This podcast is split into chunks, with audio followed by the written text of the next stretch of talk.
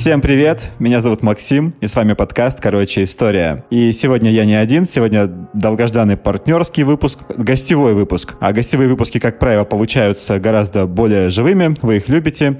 Да и тема у нас сегодня прям огонь. Тема у нас мормоны, поэтому в ней я пригласил э, поразбираться человека с пониманием предмета.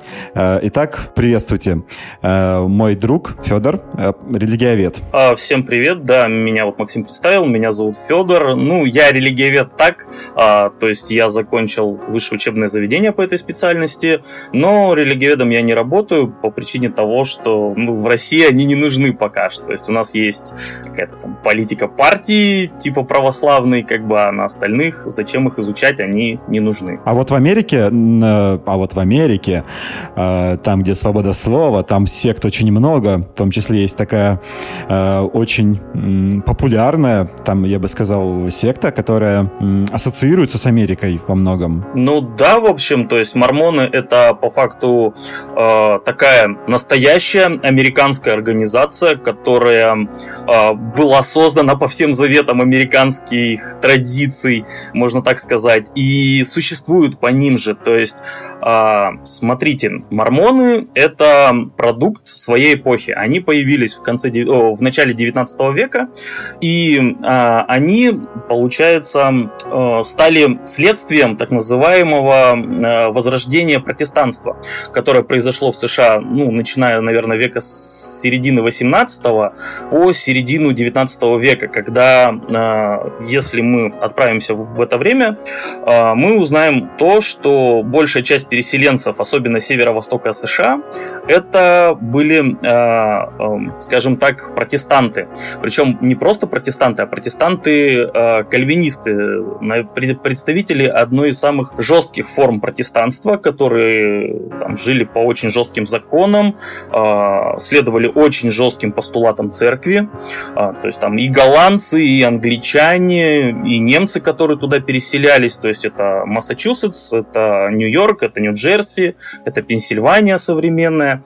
Вот. И э, постепенно, то есть э, где-то вот как раз таки к середине 18 века человека, вот эта жесткость, она начинает сменяться на э, попытку как-то раскрепоститься, уйти от вот этих вот э, норм, э, уйти, то есть надо понимать, что протестантская церковь в США начала превращаться в подобие католической в Европе или в англиканской, если мы берем там Великобританию.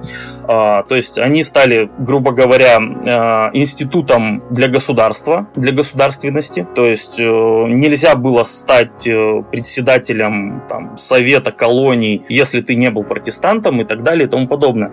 И это нашло в себе отклик в народе. Начали появляться так называемые харизматичные проповедники. То есть вот тебе, Максим, известно что-нибудь о харизматах? На самом деле нет ничего. Ну, что такое харизматы? Это, получается, люди, которые ставили э, личный божественный опыт, который они переживали, то есть там э, ощущение Бога, там, экстаз, экстаз от молитвы и так далее и тому подобное, а, выше, чем то, что написано в Библии, то есть Святое Писание. И постепенно, со временем, то есть с середины 18 века, это начало набирать прям очень такие большие обороты, То есть так. это можно назвать примерно такой постреформацией, что ли? Э, да, это новая волна по факту реформации, когда люди увидели, что церковь это снова такая закрепощенная организация, и снова мы должны сломать эти стены, потому что нам мешают мешают верить так, как мы, мы хотим. Надо понимать, что если в Британии с этим боролись, но не смогли, и появилась так называемая английская методистская церковь, которая одна из самых крупных на данный момент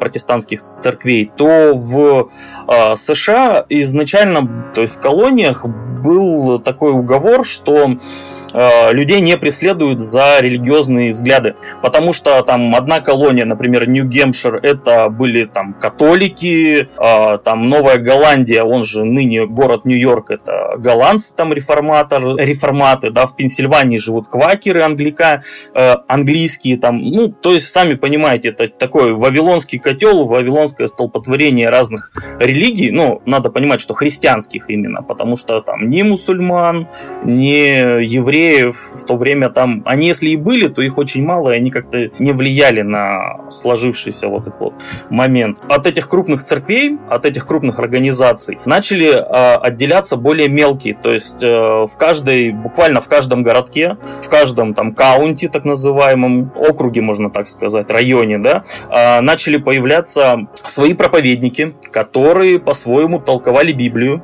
которые по-своему воспринимали вот это вот божественное вдохновение. Церковь начала рассыпаться, общая вот это вот. Она начала рассыпаться на вот кучу-кучу-кучу вот таких конгломераций. И э, среди этих конгломераций в один прекрасный момент и появились мормоны. А, вот. Сейчас мы давайте перейдем к тому, что в целом из себя представляют мормоны, поговорим, а потом перейдем к их истории.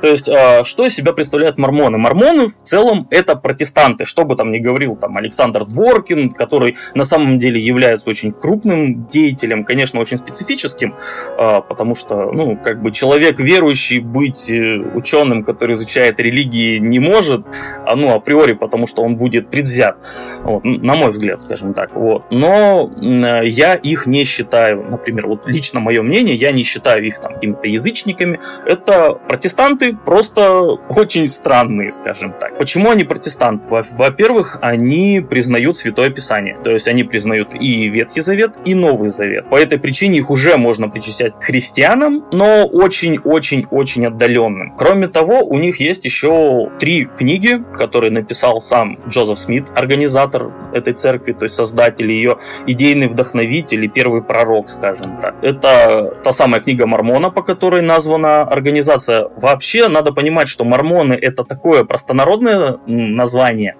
а сами себя они называют э, Церковь Иисуса Христа святых последних дней. И от протестантов они себя как раз-таки не отделяют. То есть они считают э, неопротестантов, да, там тех же адвентистов, пятидесятников, любых других харизматов, даже методистов, кстати, хотя они все-таки ближе к настоящей, ну, такой классической церкви, скажем так. Даже свидетели Иеговы они считают э, протестантами, но заблудшими, скажем так, которые не исповедуют верного учения. Ну, что-то, как сказать, еретиками, наверное, в средневековье. Ничего сказать. нового, впрочем. Да, ну, стандартная схема на самом деле.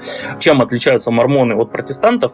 А, ну, мало того, что вот у них вот эти три книги, как я назвал, книга Мормона, потом Учение и Заветы, это такая книга, в которой постулаты, заповеди находятся, то есть по которой мормоны живут. Что-то типа там шариата для мусульман или Торы для евреев. Вот. И есть у них еще драгоценная жемчужина. Это, скажем так, эм, личные наблюдения Джозефа Смита, которые он оставил, как надо правильно жить. То есть есть вот законы, в которые в учениях и заветах, а это вот, скажем так, рекомендации. Второй момент это в то, что, например, э, мормоны верят в то, что люди, которые живут в США, то есть США, а именно штат Юта и штат Миссури, два штата, это земля обетованная, которую даровал Бог колену Израилеву, когда они потеряли свой первый храм, когда было вот вавилонское пленение. Я думаю, тебе, Максим, это вот это уже более, да, известно, скорее ну, всего. Ну да, это я об, об этом я слышал. Да-да-да. И вот, то есть в концепции мормонов есть такая мысль, что люди на самом деле при, открыли Америку, там, европейцы не э, во времена Колумба, да, там, или во времена Эрика Рыжего, а еще в шестом веке, то есть как бы даже не в шестом веке, а у них было два заселения Америки евреями, именно евреями. Надо понимать, что мормоны считают себя потомками иудеев. И это, скажем так, есть такая концепция, э, называется англоиудаизм, когда э, английская раса, англосаксонская, э, считается прямым потомком э, именно вот этих колен Израилевых, и что именно они, бога вдохновенный, да, э, народ, которому дано править всем миром. Ну, если вы Библию почитаете, там это написано, если что. Ну, в смысле о том, что евреи должны править миром. Получается, что вот они заселили после евре... Э, после Вавилонского столпотворения, когда строили Вавилонскую башню, а, но они там все вымерли, привезли туда слонов, которые все вымерли, э, о чем над, там, над теми же мормонами до сих пор шутят палеонтологи, которые, кстати, в, Ю... в Юте копаются постоянно в штате. А, а потом вот второе заселение в шестом веке до нашей эры, после падения храма, и это как раз вот таки то заселение, которое оставило после после себя писание мормонов. Ну, к этому мы, э, скажем так, придем чуть позже. Сейчас продолжим, наверное, о мормонах. У них э, есть самые, наверное, такие вот два момента, которые вызывают очень большое негодование у православных наших, у католиков, да, у многих э, классических протестантов типа лютеран. Настолько, что, например, лютеране и католики в Германии признали мормонов сектой, и, и деятельность мормонов в Германии на данный момент запрещена. То есть они полностью запрещены в Германии. Вот. В Италии, кстати, тоже, и во Франции, насколько помню, тоже. У них есть два таких момента. Они отрицают непорочное зачатие, то есть они считают, что Бог сошел к Марии ну, человеком с офигенным телом, как мне однажды сказал один э,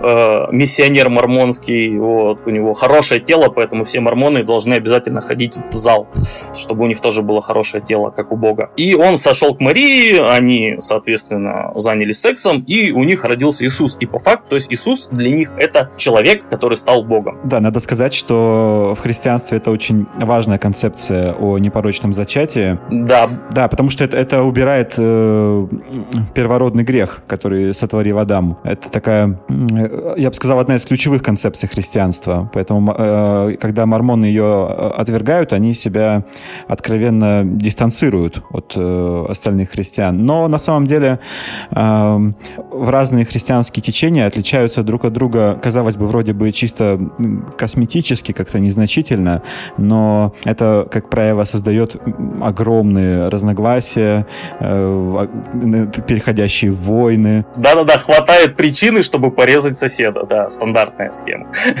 А второй момент — это то, что, получается, мормоны считают, что Иисус, когда он умер на кресте, он э, не смог искупить все грехи человечества.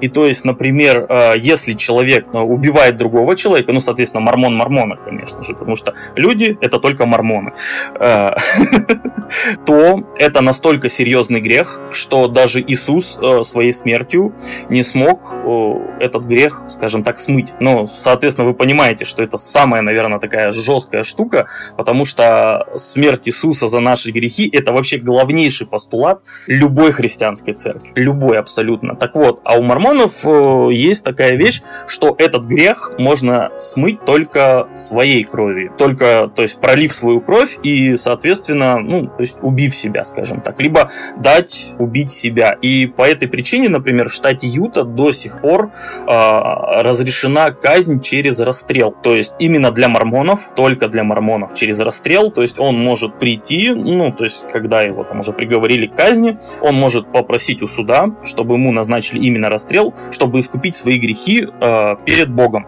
Вот, через, то есть и последний такой случай произошел в 2010 году, когда человека приговорили еще в 1985, 25 лет там апелляции, не апелляцию, в 2010 его казнили, и именно по этой причине, потому что он был верующим мормоном, и он потребовал, чтобы вот он смог своей кровью смыть свои грехи, скажем так. Вот. Таких случаев больше не зафиксировано, я не нашел, хотя прошерстил там всю английскую периодику, копался, то есть как бы не было такого. То есть как бы казни были, но таких не было.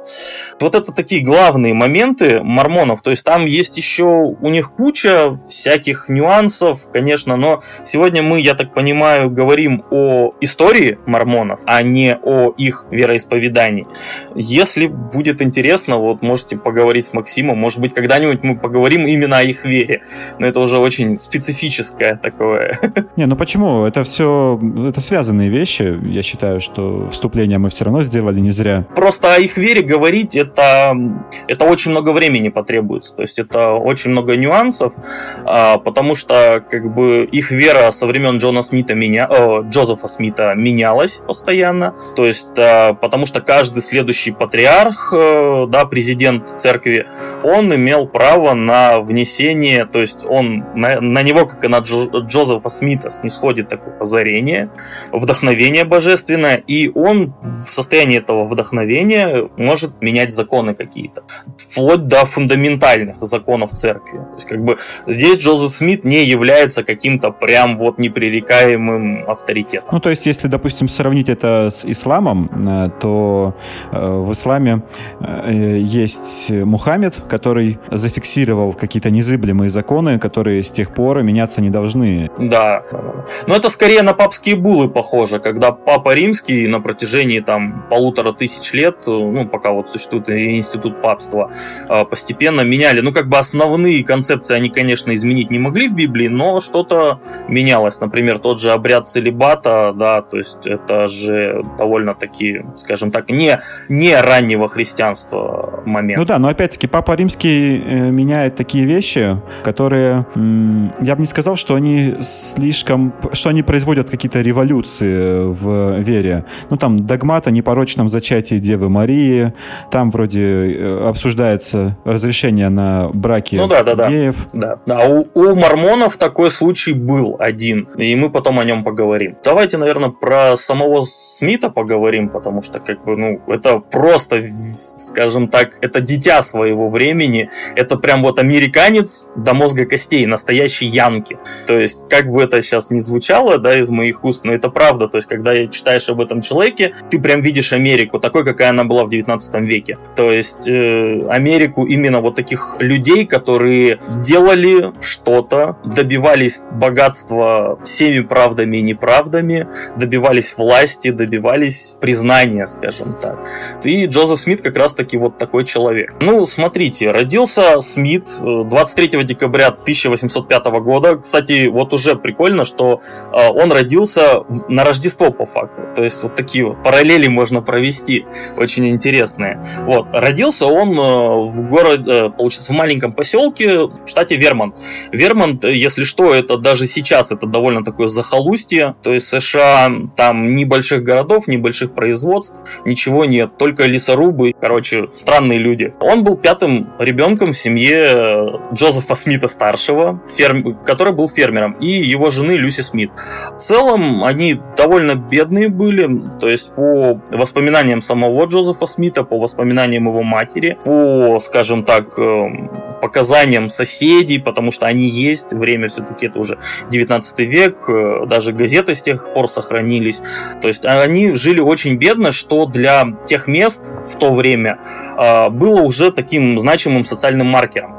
А, надо понимать, что в реформатских церквях, да, вот именно которые были основаны когда-то Жаном Кальвином, есть такой постулат, что если ты хорошо веришь в Бога, если ты праведный человек, то Бог дает тебе богатство. Если ты неправедный, если ты плохо веришь в Бога, то ты всю жизнь проживешь в бедности.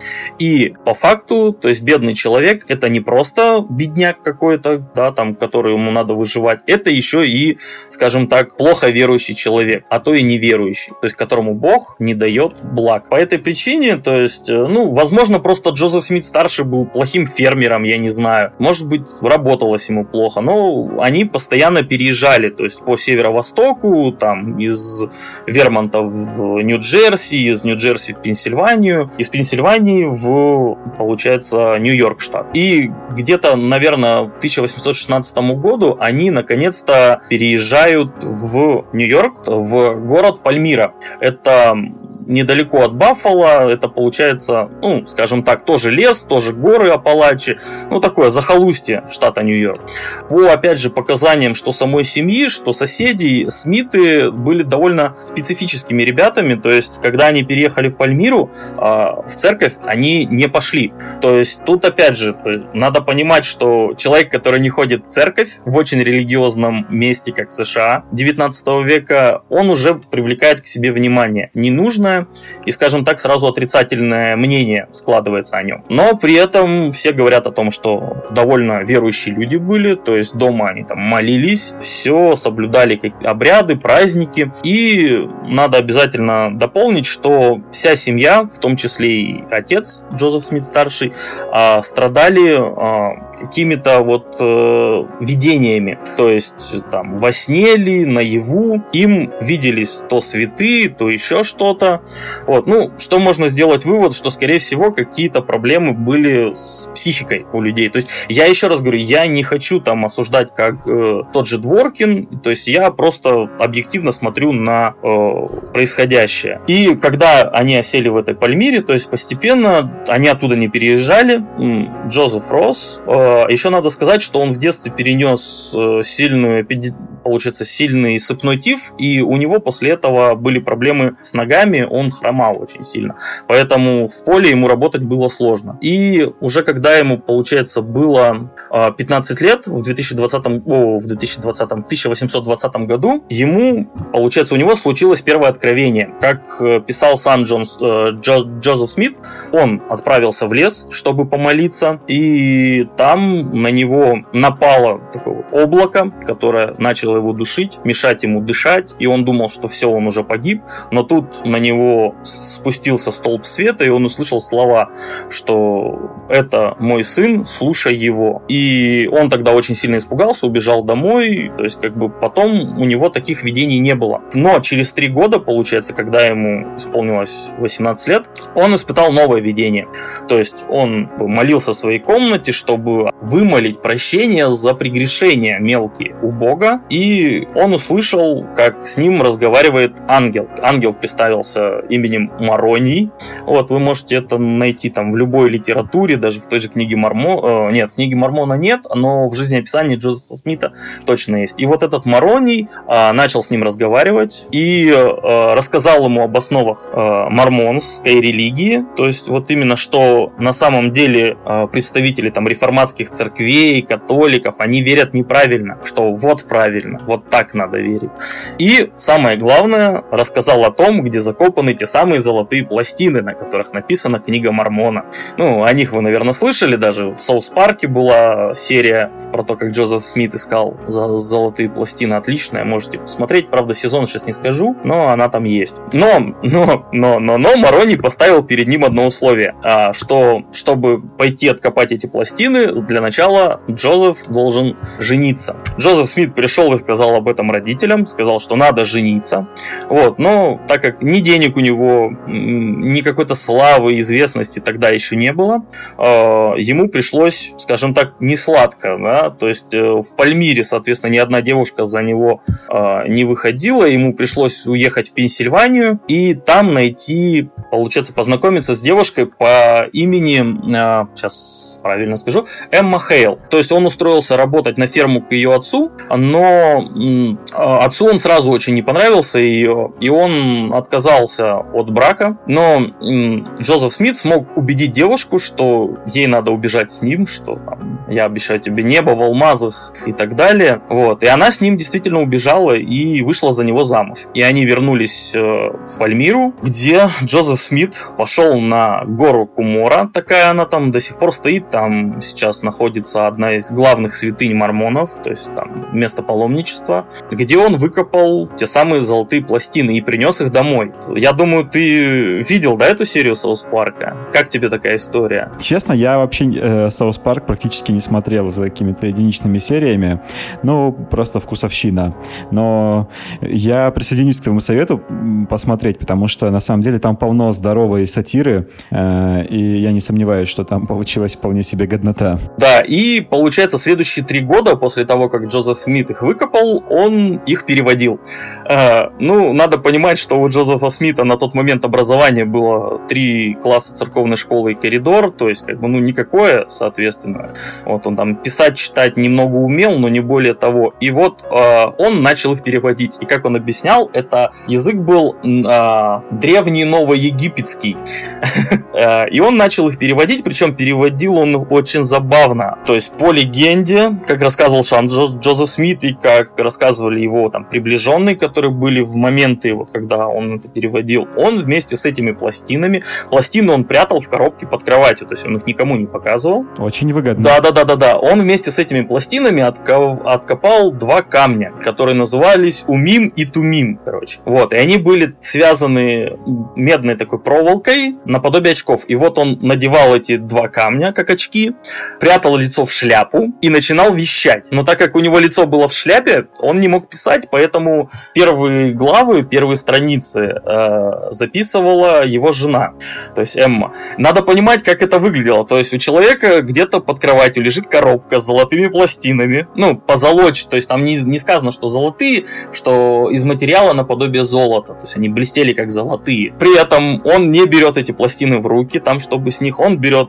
очки надевает, прячет лицо в шляпу и начинает вещать. Ну, блин, шикарная штука. Ну, это же вообще просто какой-то волшебник изумрудного города. Да, да, да, да. Вот. Кстати, он примерно в то время же был написан. Вот так они с женой записали 116 первых книг, о, страниц книги Мормона именно. То есть надо понимать, что на золотых страницах была записана только книга Мормона, только именно историческая часть, которая рассказывала о жизни вот этого племени иоредитов, колена Израилева, которое когда-то прибыло в Америку и все погибло. То есть, э, скажем так, они, ну, стандартные библейские моменты, то есть, как бы э, был вот Иорет, его дети там разделили, ну, не Иорет, там я забыл, как его, господи, зовут, ну, не суть в этом дело. Короче, был предводитель, патриарх типа Авраама, его, или Ноя скорее, который приплыл на ковчегах в Америку с детьми, с котом, там, все, ну, и так далее. У него был хороший, плохой сын, от, э, получается, отсылка к Каину Авелю. Потомки хорошего сына остались белыми и стали вот этими теми самыми людьми, которые написали книгу Мормона.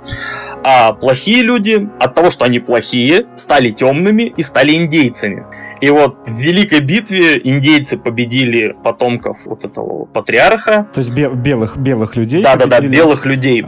Всех убили, получается, и только последний патриарх смог спрятать эти золотые листы на горе вот Кумора, получается, которую потом нашел Джозеф Смит. То есть индейцы тоже белые по факту, если что. То есть по мормонским моментам они проклятые, но они белые, поэтому... И кроме того, они семиты. Да-да-да, ну как и все мы. То есть как бы, то есть у мормонов мормонов, опять же, все семиты, по крайней мере, англосаксы.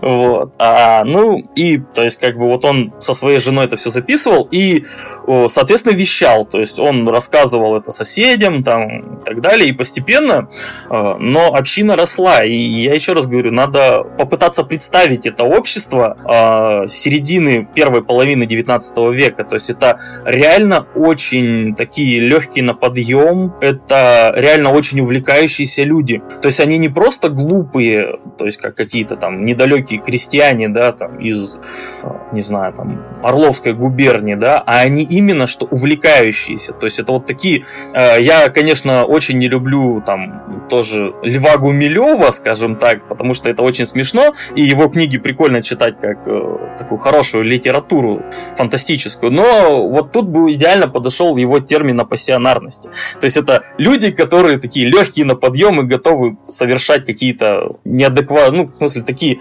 героические поступки ради того, чтобы выбиться в люди, скажем так. И он постепенно находит последователей, и один из них становится его а, секретарем и, скажем так, правой рукой, который, то есть его жена отходит от этих дел, а, а вот его помощники становятся как бы теми, с кем он записывает эту книгу. Он пишет ее три года, и надо понимать, что все вот эти первые люди, которые пришли к нему писать, они стали впоследствии так называемыми апостолами или старейшинами. То есть они стали ну, скажем так, первыми его советниками, помощниками. К 30 году книга переведена полностью, ну или написана, кому как. Вот.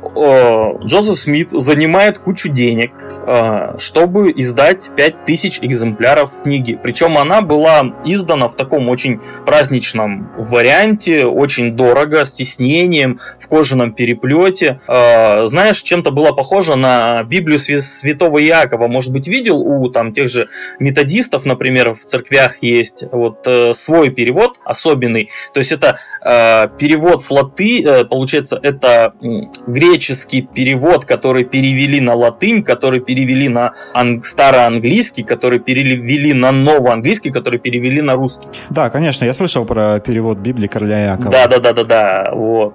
И получается, что как бы она вот очень похожа, и он продавал ее за полтора бакса. А надо понимать, что в то время полтора бакса это огромные деньжища. То есть это огромные деньги. Ну ты подожди, сейчас еще посмотрим, что будет у нас через пару Ну, месяцев. в смысле, ну, у нас как бы, возможно, нет, ну у нас, видишь, у нас свободная экономика, поэтому все в любом случае к доллару привязано.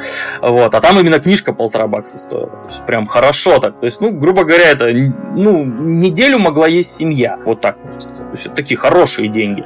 Вот. И, как ни странно, он эту книжку смог продать. Вот, причем таким большим тиражом они смогли ее продать, набрать на этом деньги. И, но у него начались, скажем так, небольшие трения с местными. И вообще, как бы вся история мормонов, она такой, вот это вот небольшие трения с местными, они проходят красной нитью через всю историю мормонов. Наверное, да даже сейчас у них там есть проблемы с немормонским населением Юты. То есть, как бы, они вот себя позиционировали, наверное, то, что они себя всегда позиционировали как такой вот богоизбранный народ, как и евреи, создавало им очень большие проблемы в плане общения с соседями. И у него начинаются проблемы в Пальмире, и э, собирается община, тогда их было 60 человек всего для начала, и они переезжают в соседний штат. А, какой соседний? Через штат на 400 километров а, в Вагае, получается, а, в город Киртланд, который будет потом следующие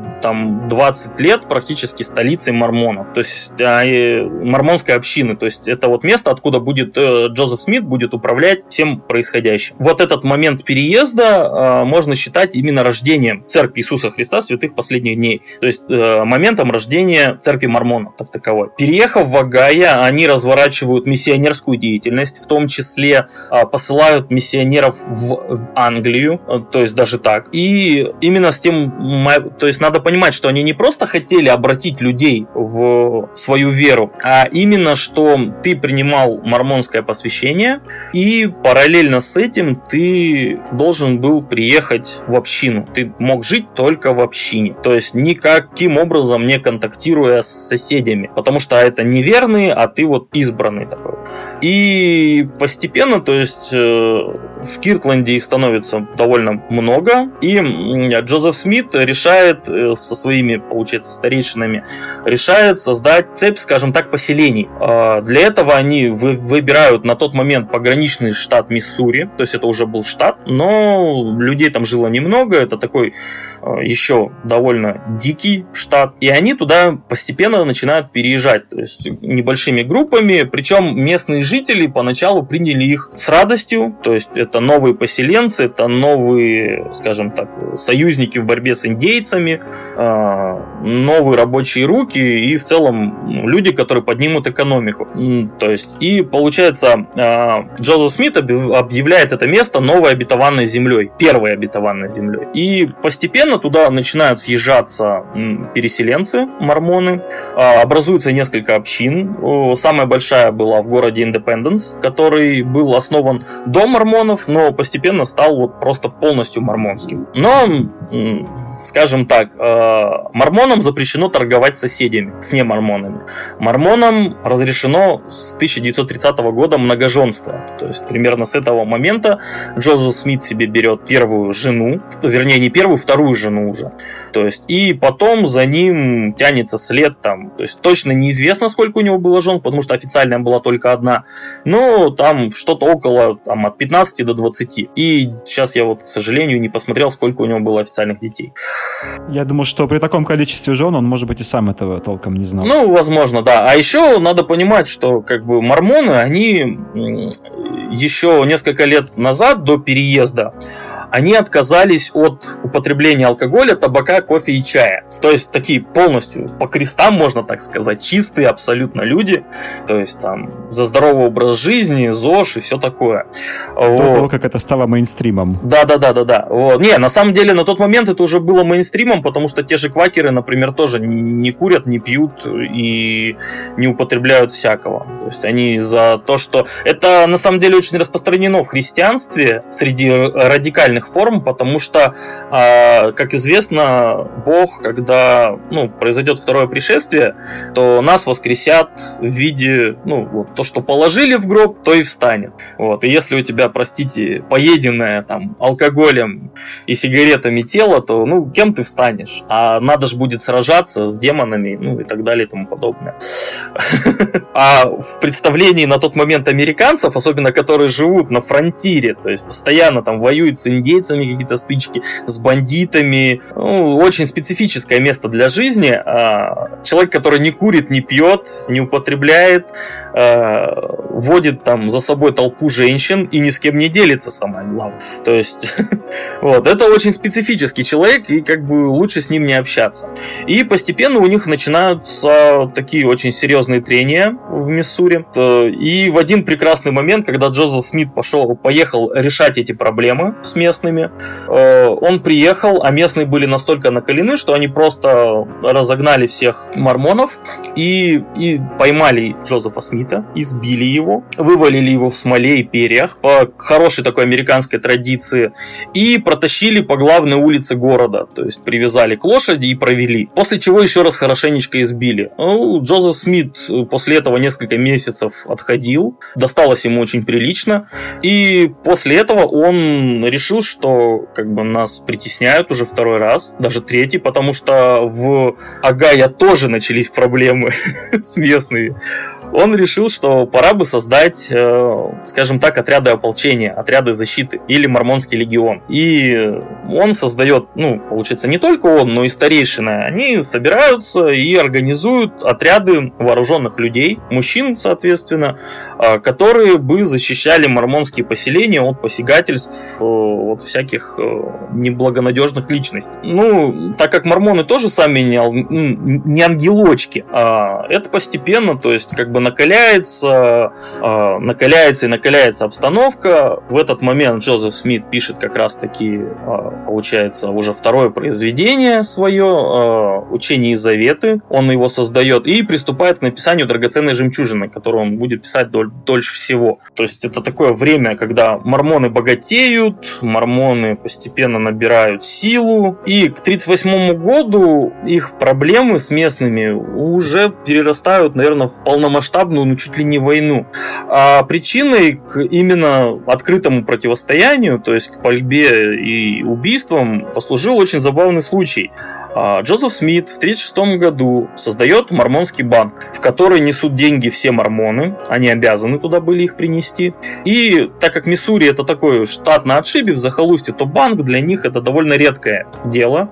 А, и Джозеф Смит, получается, принимает э, вложения от всех, кто живет в Миссури, в том числе от очень состоятельных людей этого штата, то есть которые там не мормоны. И обычные люди туда несут свои сбережения, и проходит некоторое время, все деньги куда-то исчезают, а банк банкротится и объявляется закрытым. Как тебе такая тоже история? Я думаю, что это было не впервой для Джозефа Смита. Он ведь вообще был авантюристом еще до да, мормонских да. Да, да, да. То есть, э, когда он накалывал людей с кладоискательством, там, ну, это такие мелочи, скажем. Но вот это именно, вот если относиться к истории церкви мормонской, это послужило очень неприятную службу, скажем так, для, именно для самой общины. А, вот. И люди, взявшись за оружие, пошли требовать свои деньги назад. И у них ничего не получилось, потому что у мормонов были вооруженные отряды, которые дали им отпор. После чего уже губернатор Миссури, увидев такую серьезную перестрелку у себя в штате, э, он поднял ополчение, поднял, то есть полицейские, ополчение, расквартированная армия США, и всей этой ватагой он пошел в сторону как раз-таки Индепенденса, где находился сам Джозеф Смит, где находилось самое большое поселение. А, мормоны вышли им навстречу, дали им сражение, вот, ну, правда, там всего 22 погибших с обоих сторон было, но как бы этого хватило. Вот. Мормоны сдались, поняли, что против там пушек и настоящих солдат они ничего сделать не могут. И Джозеф Смит сдался на милость властям, скажем так, губернатору. А, поговорив с губернатором, они пришли к э, осознанию того, что пора бы, ну, то есть как бы садить смысла нет Джозефа Смита в тюрьму по причине того, что у него на, на территории Миссури, у губернатора, остается еще несколько, ну, практически два десятка тысяч человек мормонов, которые его поддерживают. А это ну, потенциальные волнения. И он договаривается со Смитом, что его отпускают, а они покидают Миссури. И тогда Джозеф Смит дает согласие, их, им организуют побег, то есть их даже не просто выпускают, а организуют им побег. И Джозеф Смит со всей своей вот этой ватагой, со всей общиной переезжает в соседний штат Иллинойс, а, где они покупают, скорее всего, на те деньги из банка, а, покупают себе целый город, из которого переселяется население, и мормоны заселяются. И этот э, город получает название, то есть э, так, сейчас скажу как, а, Наву его называют, ну, новый город. С 38 года, получается, то есть мормонская община снова живет. В Иллинойсе к ним относятся уже так, слегка прохладно после событий у соседей, но в целом с ними сначала не конфликтуют. А в этот момент как раз-таки Джозеф Смит дописывает свою последнюю книгу «Драгоценную жемчужину», и э, с ним случается очень призабавнейший случай, скажем так, момент. А, в сороковом году э, к ним в Наву, а, он становится становится мэром, если что, этого Наву. То есть он мало того, что он глава церкви, он еще и мэр города, то есть мэр поселения этих мормонов. А, в сороковом году а, в этот Наву приезжает э, торговец редкостями. Ну, тогда в США много таких э, интересных людей было. Но этот торговец редкостями привозит настоящий папирус. Вот, настоя... настоящий древнеегипетский папирус и продает его Джозефу Смиту за 2000 долларов. Только вдумайтесь, это просто огромные деньги. Это просто безумно огромные деньги на тот момент. А, но Джозеф Смит их отдает ему. Ну, соответственно, это, скорее всего, деньги были из кассы общины, потому что, если судить по литературе самих мормонов, да, то там Джозеф Смит вел очень бедную жизнь, там у него была э, всего одна лошадь, и он вот такой бедный, несчастный. Ну, это, кстати, можете зайти на русскую Википедию почитать, там то же самое написано, очень смешно. Вот. Какой хороший Джозеф Смит, и какие все плохие вокруг. А, вот. Так что, если кому-то захочется, можете переписать статью на Википедии. Она действительно написана кем-то из мормонов. И получается, он начинает переводить этот папирус, который потом называет этот перевод книгой Авраама. Но надо понимать одно. Этот папирус сохранился, как ни странно. То есть он сохранился а, в Нью-Йоркской библиотеке, он сейчас хранится. Ну, хранился, его сейчас передали мормонам, он сейчас в Юте, в Солт-Лейк-Сити находится. А, на этом папирусе всего 70 знаков, то есть 70 идиограмм, из которых Джозеф Смит смог перевести целую книгу. Да, две с половиной тысячи слов, если что. Это как примерно из книги «Хоббит» э, сделана трилогия. Это даже побольше, потому что там только одних имен 68 на 70 знаков. То есть, если что, в древнеегипетском имя писалось не одним знаком, а нескольким. Э, вот. Ну, такая вот очень забавная история. То есть, и когда то есть с ним связан очень такой забавный факт, уже к 20 веку относящийся. Э, когда снова нашли эту, этот папирус в Нью-Йоркской библиотеке, э, его сначала мормоны отдали на исследование Смита, Смитсоновский университет. Но те отказались с ними работать. И, но мормоны все равно опубликовали то, что вот, Д. Смитсоновский университет действительно подтвердил то, что Джозеф Смит все правильно перевел, там все это действительно настоящий перевод этого текста, а, на что Смитсоновскому университету, это одному из крупнейших научно-исследовательских университетов США, наверное, с очень большим именем, там просто, ну, очень много работ, очень много работ, действительно очень важных и фундаментальных а, этим университетом выпущены, то есть людьми, которые там работают. Э, Смитсоновскому университету пришлось 10 лет судиться с ними на то, чтобы мормоны дали опровержение.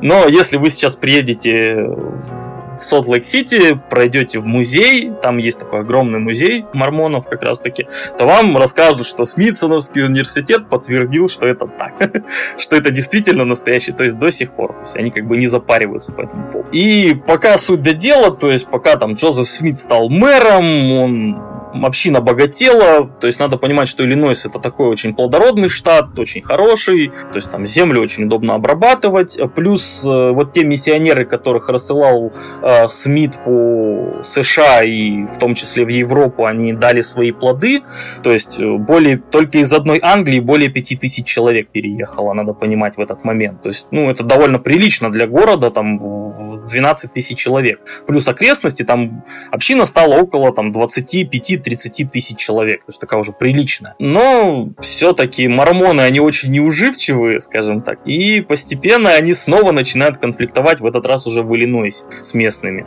И все это доходит до того, что в 1844 году, э, а, надо еще напомнить, что Смит настолько стал влиятельным человеком в Иллинойсе, э, что он на тот момент э, баллотировался от штата как президент. То есть он выдвигал свою кандидатуру на роль президента США. То есть надо понимать его связи, деньги. То есть это очень богатый, очень такой уже состоятельный человек. Ну, по крайней мере, не человек, но глава общин точно. Это такой тоже очень забавный факт, что первый мормон, кстати, который голосовался, потом они еще баллотировался. Вот, то есть Джозеф Смит в 1844 году э, баллотировался от штата Иллинойс, то есть где сейчас находится город Чикаго, да и тогда уже находился, э, в президенты США. Ну, то есть, да. ну и в том же 44 году все вот эти страсти, которые происходили между мормонами и местными жителями, они привели к тому, что снова начался вооруженный конфликт. В этот раз уже там никто никого на деньги не кидал, ну, по крайней мере, это точно неизвестно. А, вот. Но все равно дошло до того, что местные жители собрались в отрядов в полторы тысячи человек, взяли ружья и пошли к мормонам. То есть э, в этот раз мормоны уже не смогли почему-то дать им такой серьезный отпор, как в прошлый раз в Миссури. И очень сильно пострадали несколько, скажем так, ну, деревень, я вот не помню, как это правильно по-английски будет, ну, деревни, грубо говоря, даже не, не деревня, а скорее вот в русском есть такое клевое слово хутор, то есть выселки какие-то. Пострадали, то есть там погибли люди, их пожгли. И в этот раз э, губернатор уже Иллинойса, он, он не стал ждать, что все это перерастет в полномасштабный конфликт, как в, в свое время в Миссури. Он просто поднял на уши полицию, поднял на уши военных, э, которые тут же разделили разделили, вот, получается, местных и мормонов, и арестовал Джозефа Смита и его э, всю верхушку мормонов как зачинщиков. В первую очередь его старшего брата. Их посадили, получается, в тюрьму на время разбирательств. Но э, надо понимать, что у местных было больше власти, было больше возможностей, и, возможно, кто-то продал, скажем так, да, Джозефа Смита. Возможно, просто его настолько ненавидели даже высший, там, высший свет Иллинойса, а, что толпа просто ворвалась в тюрьму, нашли Джозефа Смита и его брата, они сидели в одной камере, и их просто застрелили. То есть там не повесили ничего, просто прямо на месте застрелили. И так э, погиб, наверное, один из самых таких интересных создателей своей церкви. То есть, наверное, ну, на мой вкус с ним наравне только Рон Хаббар. Скажем так. Вот. Ну, что у тебя по этому поводу есть?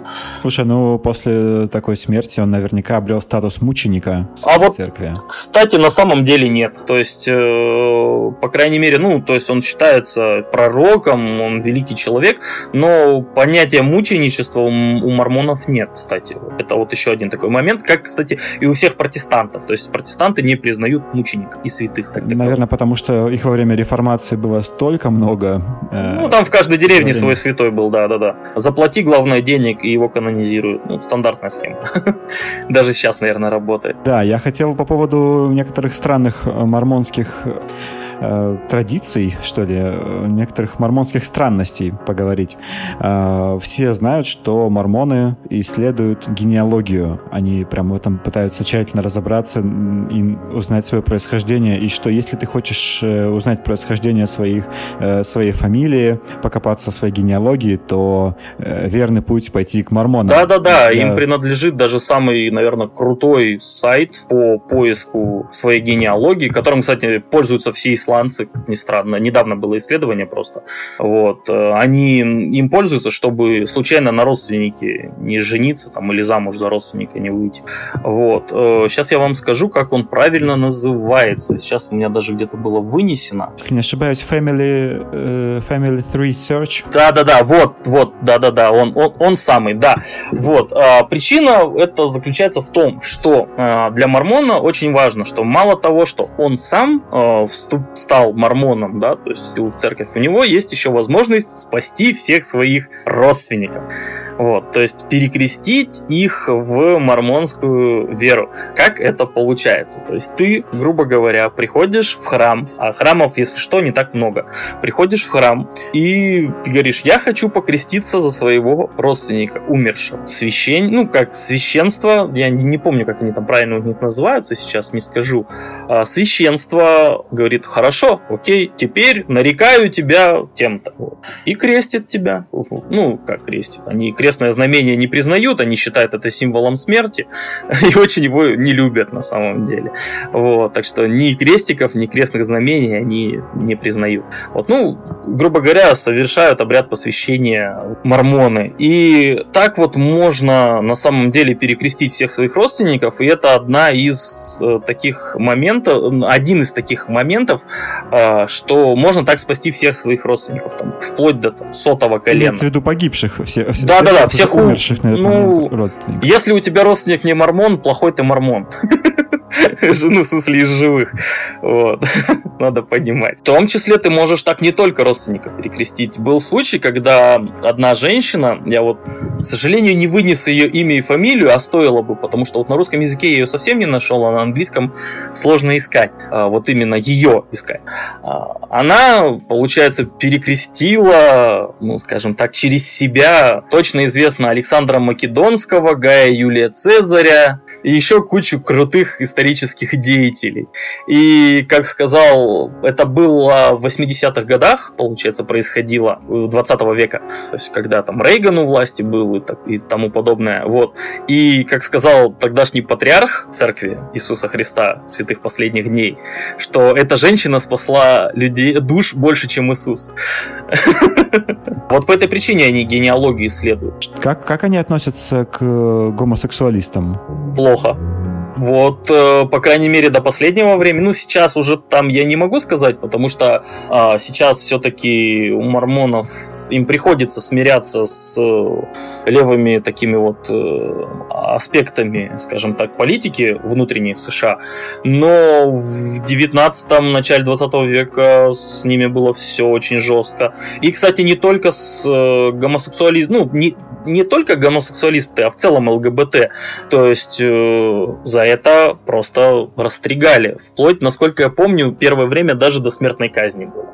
Ну, там тоже был свой аргумент, как бы, зачем становиться гомосек, гомосексуалистом, э, если вокруг столько женщин, если у тебя там 10 жен.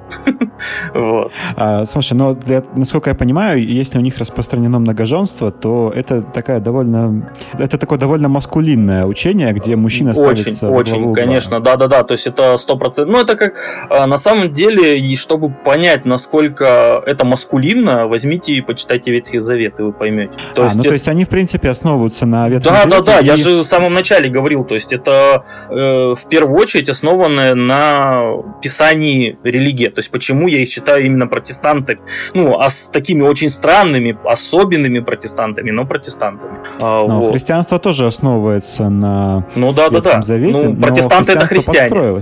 Вот.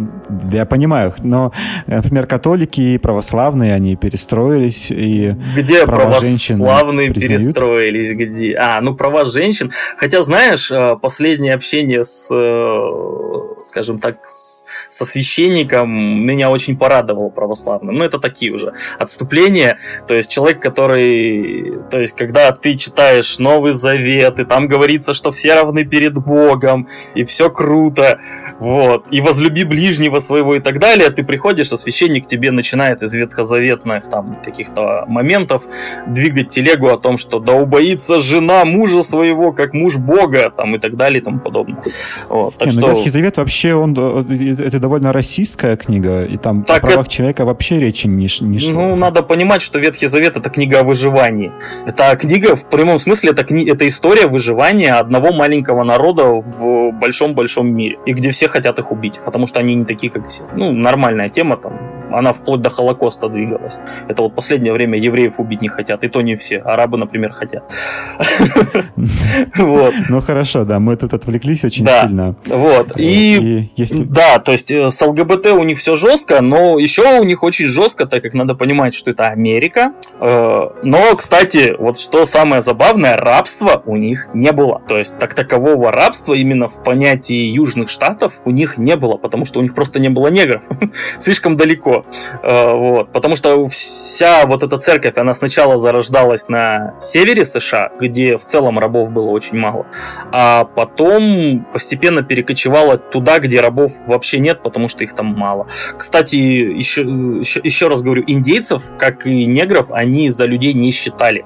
Но, но, но, но, если э, мужчина, э, скажем так, получается, заделал ребенка индианке, ну, вот, индейской женщине скво или там негритянки какой-нибудь, э, ладно, афроамериканки, будем толерантны, э, вот, афроамериканки ребенка, то даже этот мулат или метис уже считался мормоном, ну, если, соответственно, мужчина мормон.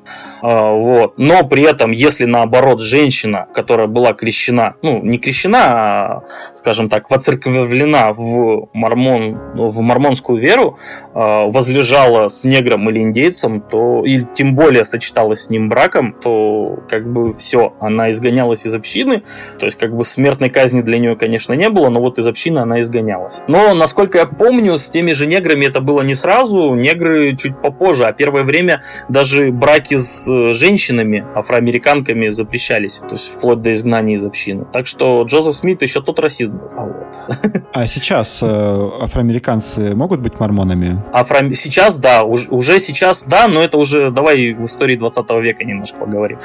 Э, я просто хочу продолжить тогда уже про, то есть про Джозефа Смита мы поговорили, но после смерти Джозефа Смита мормонская церковь, она не распалась. То есть, э, как ни странно, хотя там было практически год был, шла борьба, причем довольно жесткая, э, между вот этими вот всеми его апостолами, между старейшинами, э, за то, кто будет новым президентом церкви. Да, если что, глава церкви у мормонов называется президент. Ну, мне неудобно говорить, потому что будут еще там президенты США, и поэтому, чтобы не смешивать, я его называли патриархом или главой. После смерти Смита, получается, вот эту вот э, борьбу выиграл э, Брикхэм Янг. Это такой вот, если вы э, погуглите и поищите его фотографии, это вот прям такой настоящий мормон. Вот он огромный, с огромной бородой, ну, прям крутой дядька. По крайней мере, выглядит очень круто. Вот, такой типичный мормон, настоящий. Вот. И надо понимать, что он пришел в общину в 30, еще в начале 30-х, когда она только формировалась, э, в 17 лет. И на тот момент он уже был таким довольно ярким деятелем, но довольно при этом молодым. Когда он стал патриархом, то есть э, у него, ему пришлось решать самую главную проблему. Они же еще в Иллинойсе. То есть Джозеф Смит мертв, э, его брат мертв, но его жена покинула общину. Еще, кстати, пока Джозеф Смит был жив, она ушла от него и образовала отдельную ветвь мормонства, которая там, она очень маленькая, их несколько тысяч последователей, но она существует, как ни странно, до сих пор. То есть ему надо было решать эту проблему. Америка на тот момент выиграла только-только э, войну с с Мексикой. И Мексика уступила США все западные территории до Калифорнии. И получилось так, что огромные территории вот так называемого Бэдлендса, то есть это современные штаты там, Вайоминг, Колорадо, Юта, Айдахо, э, там Дакота Северная, Дакота Южная, Монтана, то есть эти территории, э, они ну, были практически не заселенные, потому что мексиканцы туда не селились, там реально очень тяжело жить. Это горы, лес, снег, холодно и пустыня. Там где снега нет. То есть освободились огромные территории. Причем они официально еще не вошли в состав Соединенных Штатов. То есть они были, грубо говоря, ничейными. И тогда э, мистер Янг, он придумал такую интересную идею. Он говорит, что там вот далеко-далеко за горами, за рекой Миссури, ну, Миссисипи, вернее, и за Миссури тоже, есть есть большое-большое соленое озеро, которое очень-очень похоже на Мертвое море в Израиле. Но на самом деле оно вроде как даже чуть-чуть больше. Вот. И мы можем пойти к этому соленому озеру, к нашему Мертвому морю, и это будет наша земля обетованная, Новый Ханаан. То есть такое, это место реально называлось Нью Ханаан первое время. Они, то есть Ян сам, вот на самом деле, за что стоит его уважать, что он сам э, возглавил первых, первую партию из 200 переселенцев, там чуть, чуть меньше их было, но вот около 200 человек. Возглавил партию переселенцев и двинулся в сторону Большого Соленого озера. И надо понимать, что они двинулись не уже на тот момент проторенной Орегонской тропой, которая проходила севернее, по которой ходили американцы селиться в штат, нынешний штат Орегон и Вашингтон. Это Сиэтл и Портленд, если что. А они пошли, то есть южнее, по новой дороге пробивать тропу. И представляя себе, они за полгода это расстояние прошли, прошли горы, прошли пустыни, прошли вот эти пустоши и пришли к соленому озеру, большому соленому озеру. И неожиданно для них там оказалась вполне себе удобная для земледелия почва, да, которую надо было орошать, но в целом жить можно. Они основали поселение, которое теперь известно как, ну, тогда оно называлось Нью-Ханаан, а теперь оно известно как Солт-Лейк-Сити, такой город есть, э, столица штата Юта и столица всех мормонов мира, скажем так. И послали назад людей о том, что сообщить, что да, собираетесь и переселяетесь к нам. И вот э, эту, эту тропу, которую пробил Янг со своими вот этими последователями, э, ее назвали, э, получается, э, Мормонской тропой. И эта Мормонская тропа существовала вплоть до 1870 года. То есть, представьте, он в 47 году ушел, то есть, а еще потом 20 лет, более 20 лет по этой тропе ходили люди. То есть, они заселяли Солт-Лейк-Сити. То есть, миссионеры все еще работали, и получилось так, что как бы люди все появлялись новые, которые желали к ним переселиться.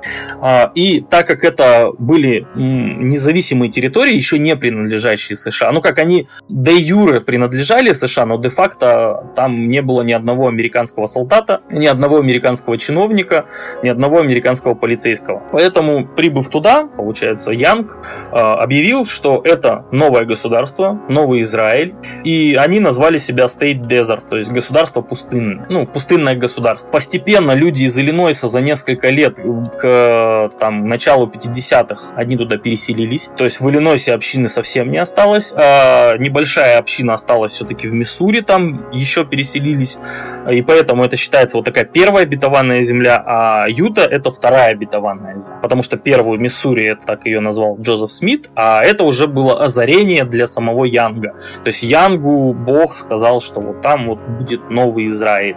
Вот. Но надо понимать, что когда Янг и его, ну, то есть а мормоны туда начали переселяться, там эта земля была не совсем пустой, там жили индейцы, то есть там шашоны, нет, чероки жили южнее, ну там вот получается племена шашонов и, и лакота жили. А это довольно воинственные парни, вот. А еще им не понравилось то, что Янг разрешил брать индейских женщин в жены мормонам, потому что очень много мужчин первое время переселялось без женщин, и женщины нужны.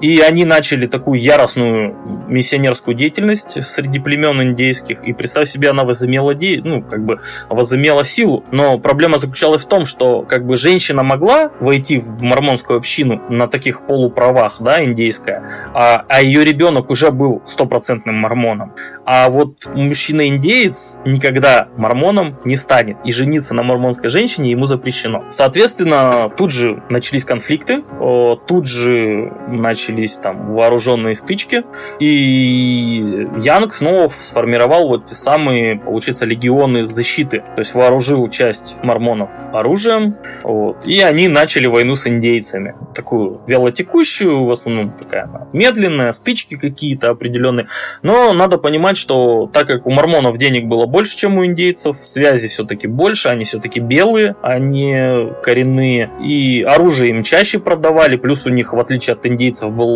был иммунитет к болезням, которые они же и принесли. И мормоны постепенно начали вытеснять индейцев с территории Юты, вот там, где именно они жили, вокруг Соленого озера. Но это все равно очень сильно било по общине, и по этой причине получается, Биркхэм э, написал президенту США э, с просьбой о том, чтобы вступить, то есть стать частью респуб... получается, Соединенных Штатов Америки. Э, на что им было дано добро, потому что так-то территории это уже по факту были американские, да, США принадлежали, и просто де-факто заключили там, де юра и де-факто заключили договор о том, что да, теперь мормоны, это, то есть мормонское государство, это теперь часть США, это очередная, вот еще пока не штат, но территория США. Вот. И э, Бирхам Янг стал первым губернатором штата Юты. То есть он исполнял обязанности патриарха церкви непосредственно и общины мормонов и стал, получается, получил э, власть от федерального правительства, стал представителем федеральной власти в штате. Вот. Ну, продолжалось это, наверное, то есть это был 1850 год. А, и продолжалось это 5 лет, то есть постепенно, получается, Salt Lake City рос, тогда его уже переименовали. Он постепенно рос, плюс э, через Salt Lake City, через Юту пролегла так называемая калифорнийская тропа.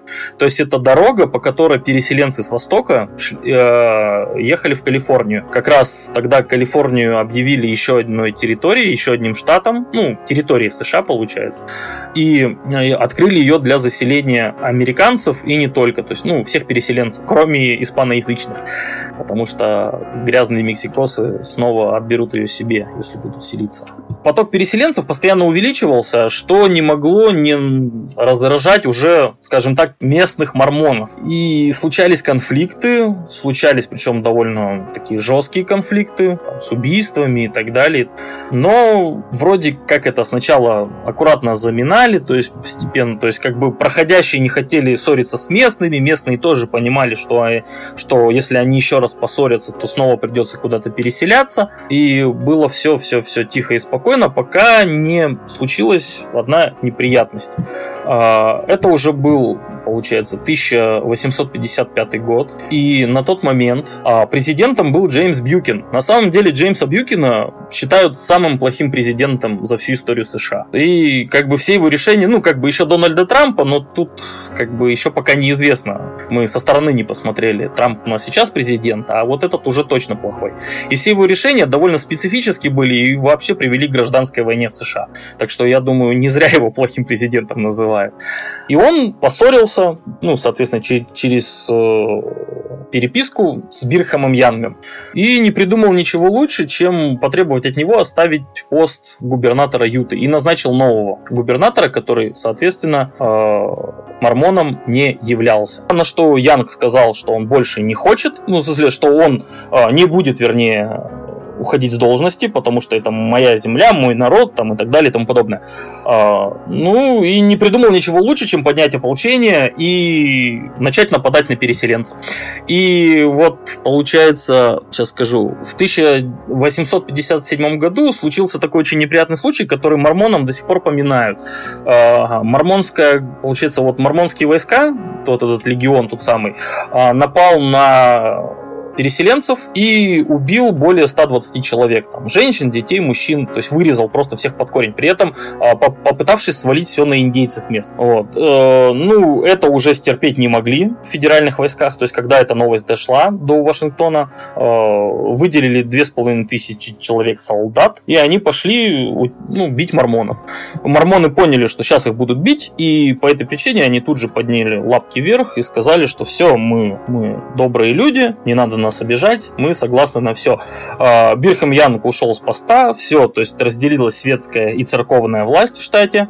Вот. И он на самом деле еще 20 лет прожил, он умер только в 1877 году, и все вот эти 20 лет он боролся за то, чтобы мормонам оставили многоженство. То есть у самого Янга было 55 жен и 57 детей от этих жен. То есть такой довольно суровый дядька, еще раз говорю. После смерти Янга Янга пришел, получается, Джон Тейлор к власти, это новый президент, но он так не сильно отметился, да, то есть пробыл-то на самом деле долго, но, но как бы ничем не отметился, еще раз говорю.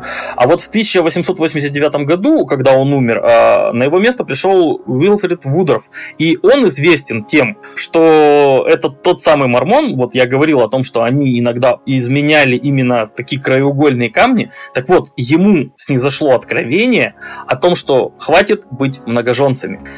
То есть он объявил это всем мормонам и запретил многоженство в именно церкви Иисуса Христа святых последних дней. И с тех пор официально, то есть мормоны, то есть даже именно в плане официально в церкви, мормоны многоженцами быть не могут. Их за это изгоняют. Но откололась группа людей, которые сказали, что нет, мы были многоженцами, Джозеф Смит так заповедовал, и они до сих пор существуют, их называют фундаменталистами, мормонами. То есть они до сих пор есть, но как бы с ними до сих пор американское правительство борется на самом деле. Кстати, на самом деле очень забавно, что это откровение, оно снизошло на него буквально через э, неделю после того, как в США приняли закон о полном запрете многоженства, даже для мормонов. То есть постепенно вот так вот э, мормонская община, да, она дальше не продвинулась куда-то, дальше юты. То есть э, свои какие-то щупальцы она, конечно, раскинула по Америке, да, и не только. Но вот именно в плане захвата территории нет. Мормоны остались в Юте. Но надо понимать, что к концу 19 века, да, община владела 70% земли вообще всей Юты. То есть весь штат, практически весь штат принадлежал мормонской общине. Вот. И когда, получается, Юту официально приняли штатом, ну, э, получается, приняли в состав США, назначили штатом, э, он так и называется до сих пор мормонский штат. То есть там большая часть населения это мормоны, большая часть земли принадлежит мормонам, и всем руководят мормон. Ну, вот так вот именно о мормонах в 19 веке. То есть, в принципе, а, это были довольно боевитые ребята. Очень боевитые, а... да, очень жесткие, а, но при этом надо понимать, что их тоже очень сильно били. То есть, ну, чем-то, кстати, иудеев напоминают вот э, из Ветхого Завета. То есть, то они бьют, то их бьют. И... Но надо понимать, что в отличие от тех же свидетелей Иеговых, которые очень там аккуратненько все это потихоньку э, распускали свои сети, да, по Америке. Мормоны, они такие суровые ребята, которые э, силой где-то, силой где-то там давлением каким-то пробивали свой путь наверх. То есть я поэтому и говорю, что вот Джозеф Смит и мормоны это вот именно такой вот э, вот настоящий американец, настоящий янки 19 века. Настоящий продукт своей эпохи. Да, да, да. Ну и, в принципе, они столкнулись э, в итоге с э, государственной машиной, которую они не смогли преодолеть. И так понемногу они превратились э, из боевых, порывистых ребят в вполне себе такую ординарную секту, которая кажется нам просто очередными чудаками. Ну, знаешь, я так скажу, это у нас она выглядит чудаками, но самом деле в США, именно в Юте, то есть на их земле, это очень суровые ребята до сих пор. То есть, э, например, вот мы сейчас пишем, получается, это уже когда происходят события в США, да, небезызвестные, а, там, Black Lives Matters и так далее и тому подобное. Так вот, Юта тихая и спокойная, потому что до сих пор в Юте очень не любят афроамериканцев. И левых тоже. Там очень крайне правые взгляды, там очень такие религиозные люди, и они всегда были вот именно на стороне консерваторов, таких суровых. Что ж, у нас получился такой объемный выпуск. Планировали уложиться в меньшее время, но что поделаешь, э, из песни, из истории слов не выкинешь. Пора э, на сегодня прощаться. И спасибо Феде, что пришел и рассказал такую интересную историю. А всех, кто хочет получать ранний доступ к выпускам, э, кто хочет иметь возможность участвовать в записи, э, ну, не, не напрямую, конечно, а слушать э, это все в процессе записи, а потом задать вопросы, э, я приглашаю на Patreon. Тут я еще недавно завел платформу под названием Boosty. Это тот же Patreon, но на русском, если вам было, если вы не разобрались в Патреоне. Так что заходите, ссылки везде есть. Я буду постепенно заниматься наполнением этого ресурса. Ну и до скорого, до следующего выпуска. Всем пока. Всем пока.